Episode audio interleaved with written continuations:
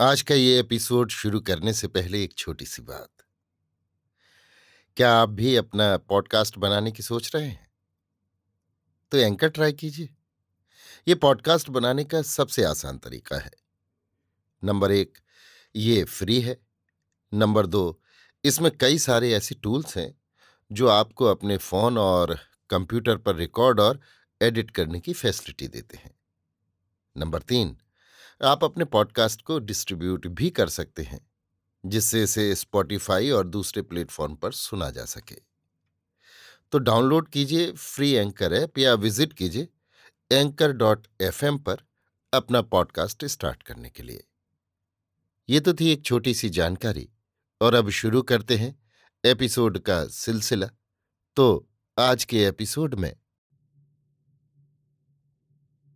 लीजिए सुनिए। अयोध्या सिंह उपाध्याय हरिऔध के लिखे उपन्यास। अधखिला फूल की सत्ताईसवीं पंखड़ी मेरी, यानी समीर गोस्वामी की आवाज़ में। आज दस बरस पीछे हम फिर बंसनगर में चलते हैं। पौ फट रहा है, दिशाएँ उजली हो रही हैं, और आकाश के तारे एक एक करके डूब रहे हैं। सूरज अभी नहीं निकला है, पर लाली चारों ओर दिशाओं में फैल गई है। कहीं कहीं पेड़ों के नीचे अभी भी गहरी अंधियाली है, पर अंधेरा धीरे धीरे दूर हो रहा है। चिड़िया बोल रही हैं कौए कांव कांव कर रहे हैं, फूल खिल रहे हैं और सरजू नदी बयार के ठंडे झोंकों से ठंडी होकर धीरे धीरे बह रही है। इसी सरजू के एक पक्के घाट पर एक जन बैठा हुआ पूजा कर रहा है। उसके माथे में चंदन लगा है, उसकी दोनों आँखें अध खुली हैं और मुखड़ा तेज से चमक रहा है। वो ऐसा एक चित्त होकर पूजा कर रहा है और इस भांति सच्चे जी से भगवान के भजन में लगा हुआ है, जिसको देखकर बड़े पापी का जी भी पसीज जाता है। हम जानना चाहते हैं, ये कौन है? ये और कोई नहीं, हमारे जान पहचान वाले देव स्वरूप हैं। सूरज निकलते निकलते उन्होंने अपनी पूजा पूरी की और सरजू के तीर से उठकर घर की ओर चले। एक टहलू जो देखने में बड़ा भला मानस जान पड़ता था पीछे पीछे साथ साथ था। हम कुछ घड़ी के लिए देव स्वरूप का साथ छोड़ना चाहते हैं और देखना चाहते हैं, गाँव की आजकल क्या दशा है। बंसनगर गाँव पहले ही हरा भरा था, पर आजकल वो और चढ़ बढ़ गया था। गाँव में जो धनी थे, उनकी चर्चा ही क्या है? आजकल दीन दुखियों की दशा भी सुधर गई थी। देवस्वरूप ने कामनी मोहन का बहुत सा धन पाकर अपने ठाट बाट में नहीं लगाया। जो ढंग उनका पहले था, अब भी था। देवहूति भी उन्हीं के दिखाए पथ पर चलती थी। लाखों रुपए की संपत्ति पाकर उसने अच्छे अच्छे गहने नहीं गढ़ाए, अपने लिए ऊँचे ऊँचे पक्के घर नहीं बनवाए। देवस्वरूप ने उसको समझाया, कामनी मोहन के धन के हम कौन? जो अपने पसीने की कमाई नहीं, उसको अपने काम में लगाना अच्छा नहीं। तब वो धन, जिससे बहुतों का भला हो सकता है, हम लोग अपने काम में क्यों लावें?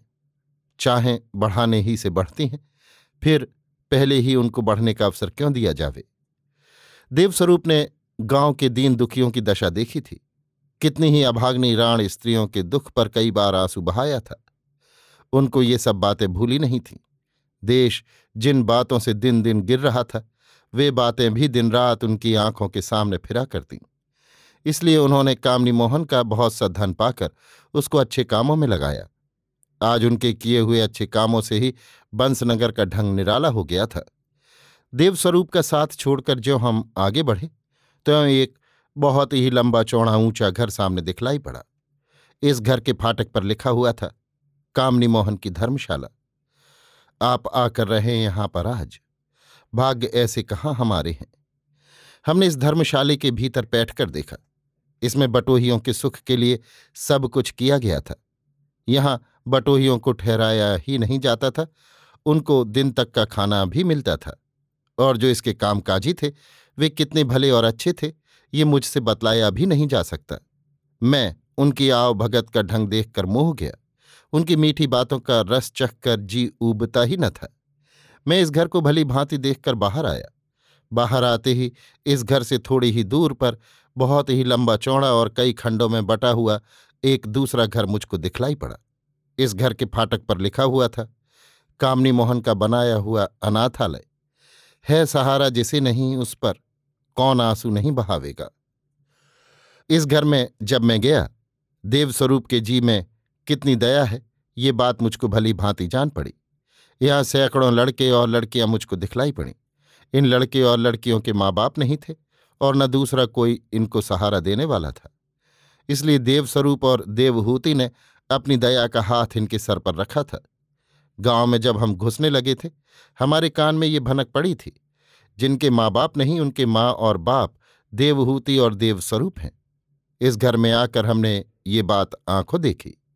जितने लड़के और लड़कियाँ यहाँ थीं, सब ऐसे कपड़ों में थीं और उनका मुखड़ा ऐसा हरा भरा था, जैसा बड़े सुख में पले लड़कों का भी नहीं देखा जाता।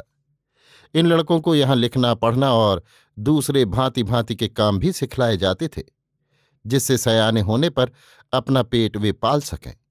सबसे बड़ी बात ये थी ऐसे लड़कों की खोज के लिए देवस्वरूप ने पच्चीसों ऐसे लोग रखे थे, जो देश देश में घूमकर यही काम किया करते थे।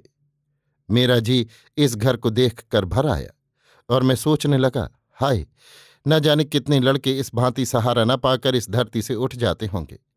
न जाने कितने अपना सबसे अच्छा हिंदू धर्म छोड़कर दूसरे धर्मों में चले जाते होंगे। पर हमारे देश में देवस्वरूप ऐसे कितने लोग हैं? हम सैकड़ों रुपए मिट्टी में मिला देते हैं, पर ऐसे कामों में एक पैसा भी हमसे नहीं उठाया जाता। क्या इससे भी बढ़कर कोई बात जी को दुखाने वाली है? इन बातों को सोचते मेरी आँखों में आँसू आने लगे। मैंने उनको बड़ी कठिनाई से रोका। इसी समय एक तीसरे घर पर दीठ पड़ी। इस घर के फाटक पर लिखा हुआ था, कामिनी मोहन की पाठशाला जिसने कुछ भी नहीं पढ़ा लिखा। खो दिया हाथ का रतन उसने। मैंने इस घर में जाकर देखा। गाँव के सब जात के लड़के इसमें पढ़ रहे थे और देशकाल के विचार से यहाँ सभी ढंग की पढ़ाई होती थी। साथ ही इसके, जिसका जो निज का काम था, वो काम भी उसको यहाँ सिखलाया जाता था। इस घर में भी बहुत से खंड थे। एक एक खंड में एक एक बातें सिखलाई और पढ़ाई जाती थीं।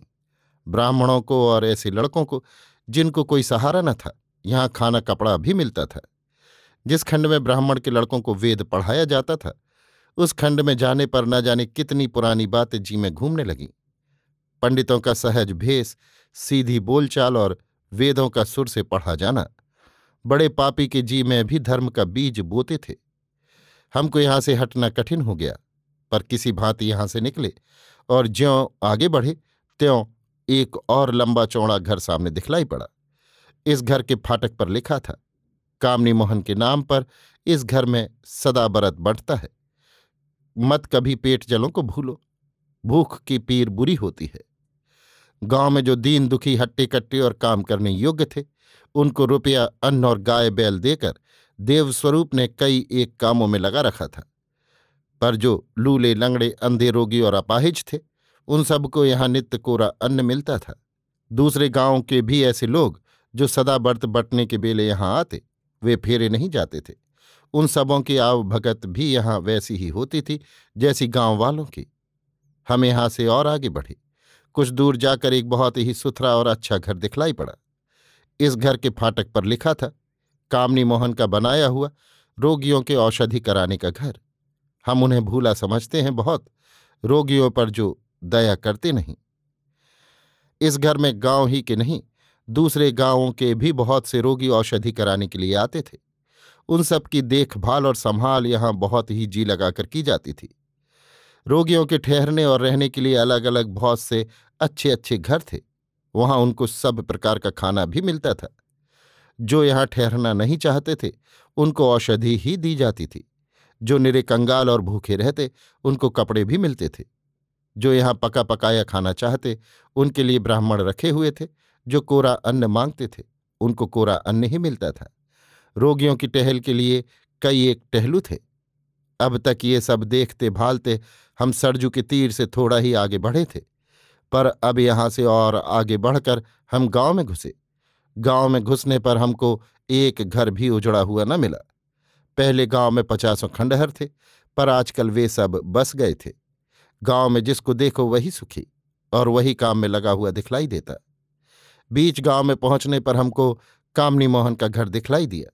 साथ ही बहुत सी बातों की एक साथ सुरत हुई। इस घर के फाटक पर पहले जैसे आठ पहर पहरा पड़ा करता था, आज भी पड़ता था।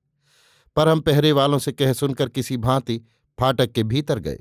इस घर में दो खंड थे, एक पुरुषों का, दूसरा स्त्रियों का। जो खंड पुरुषों का था, उसमें हमको बहुत से लोग काम करते दिखलाई पड़े। ये सब कामकाजी थे और जो बहुत से अच्छे अच्छे काम देवस्वरूप ने खोले थे उन सब की लिखा पढ़ी, देखभाल और उनका लेखा जोखा इन लोगों के हाथ में था। मैं यहाँ से हटा और दूसरे खंड पर पहुँचा। यहाँ बड़ा कड़ा पहरा था।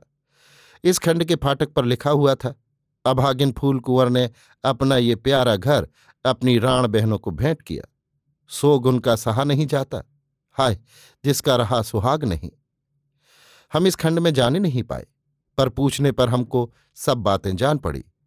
इस घर में गाँव की ऐसी राण स्त्रियाँ काम करती थीं, जो भले घर की थीं और जिनका कहीं सहारा नहीं था। उनको यह सिलाई बेल बूटा काढ़ना, सूत का काम और इसी ढंग से बहुत से और काम सिखलाए जाते थे और उनसे बहुत थोड़ा काम लेकर उनके खाने पीने और कपड़ों का ब्योंत लगाया जाता था। पास ही लड़कियों की एक छोटी पाठशाला भी थी। इसके फाटक पर लिखा था, फूल कुंवर की लड़कियों की पाठशाला। वो लड़का भला ना क्यों होगा?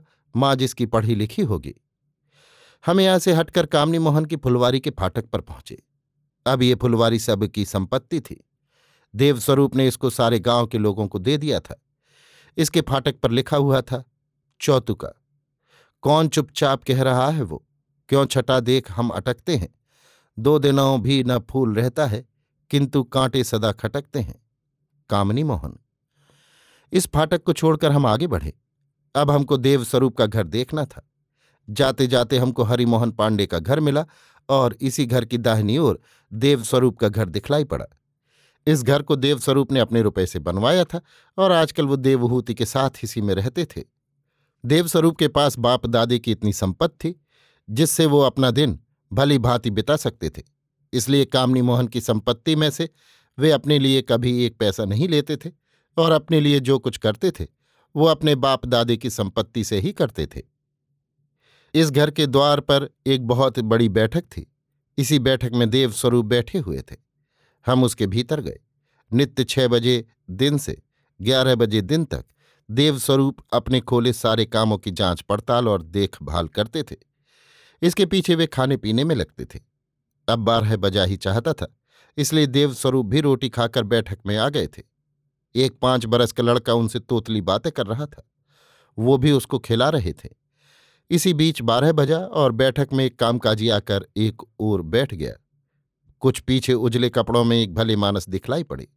देवस्वरूप ने उनको आदर से बैठाला। उनका कुशल शैम पूछा। उनसे मीठी मीठी बातें की। टहलते टहलते पास जाकर उनके अनजान में सबकी आँखें बचाते हुए उनके कपड़े के कोने में कुछ बाँध और फिर अपनी ठौर आकर बैठ गए। ये अभी बाहर गए थे।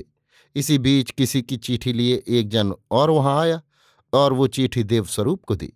देवस्वरूप ने उसको खोलकर पढ़ा। उसमें लिखा था, तुम बिन नाथ सुने कौन मेरे? आपका जगमोहन। देवस्वरूप पढ़ते ही सब समझ गए और उस पर लिखा, पाँच फूल आपकी भेंट किए जाते हैं और पाँच रुपये उस जन को देकर वहाँ से चलता किया। बैठक में बैठे हुए कामकाजी ने चुपचाप लेखे के चिट्ठे पर लिखा, नंद कुमार लाल, पाँच रुपये, जगमोहन मिसिर, पाँच रुपये। एक बजे से चार बजे तक मेरे देखते देखते कितने लोग आए।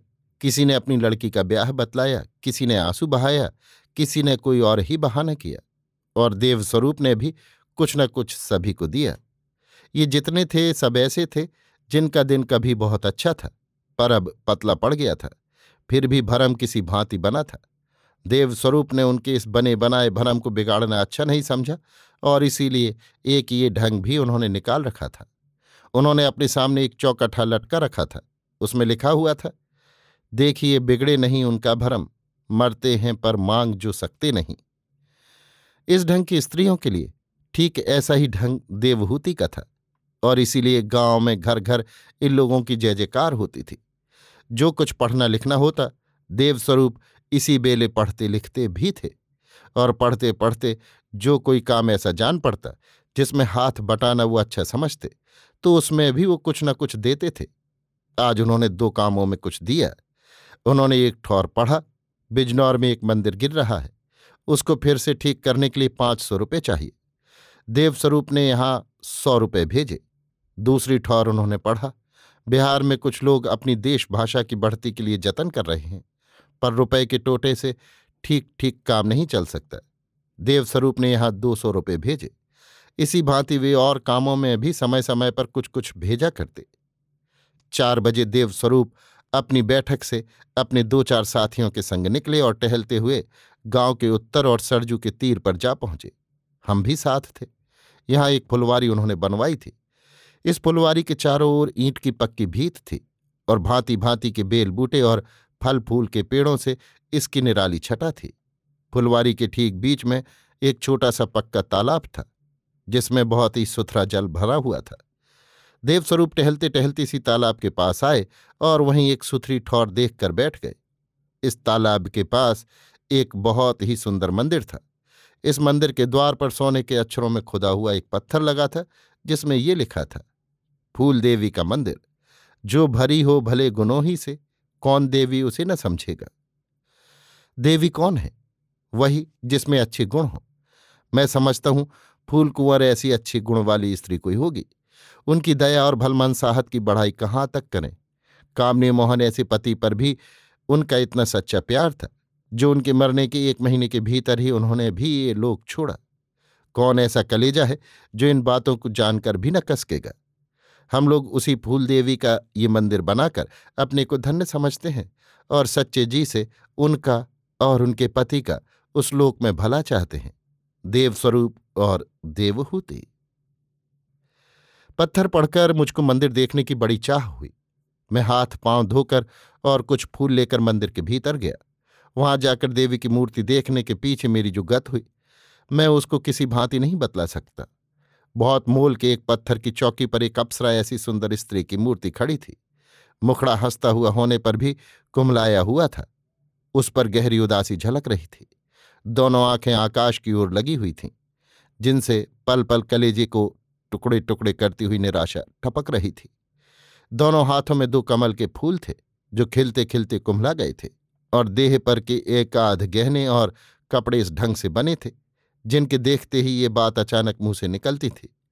हा, परमेश्वर, ऐसों की भी ये गत। सिर के ऊपर, ठीक सामने आकाश में ऊपर उठते हुए कामनी मोहन की मूर्ति बनी हुई थी, जिसके चारों ओर धीरे धीरे अंधियाली घिर रही थी। पर बीच बीच में एक जोत फूटती थी, जो उस अंधियाली को दूर करना चाहती थी। पास ही दाहिनी ओर चौकी के नीचे देवहूति की मूर्ति बनी हुई थी, जो अपने हाथ की अंजुली से उसके पांवों पर फूल डाल रही थी। मैंने भी सर झुकाकर हाथ के फूलों को फूल देवी के पांवों पर डाला। पीछे कलेजा पकड़े हुए मंदिर के बाहर आया। यहाँ देव स्वरूप की बुरी गत थी। वे फूल कुंवर और कामनी मोहन की चर्चा अपने साथियों से कर रहे थे और बेढब दुखी थे। पीछे वो सरजू पर आए। सूरज को डूबता देखकर कुछ पूजा की, फिर घर की ओर चल पड़े। घर आकर वो नौ बजे तक आए हुए लोगों से मिलते जुलते रहे। जब नौ बज गया, वे घर के पास के मंदिर में गए। यहाँ एक घंटे तक उन्होंने एक पंडित से रामायण की कथा सुनी। पीछे मंदिर की आरती हो जाने पर घर आए। अब दस बज गए थे, इसलिए खा पी कर वे सोने गए। हम भी यहीं तक उनके साथ थे। उनके सोने के घर में जाते ही हम उनसे अलग हुए। देवस्वरूप बहुत दिन तक इस धरती पर रहे। उनके हाथों देश का, देश के लोगों का बहुत कुछ भला हुआ।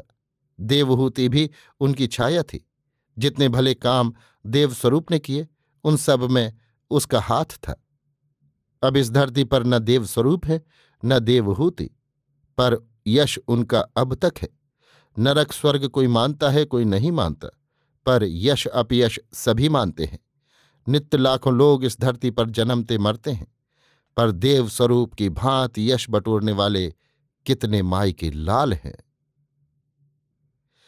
अभी आप सुन रहे थे अयोध्या सिंह उपाध्याय हरिऔध के लिखे उपन्यास, अधखिला फूल की सत्ताईसवीं और अंतिम पंखड़ी, मेरी यानी समीर गोस्वामी की आवाज़ में। इसी के साथ ही अधखिला फूल उपन्यास अब समाप्त होता है।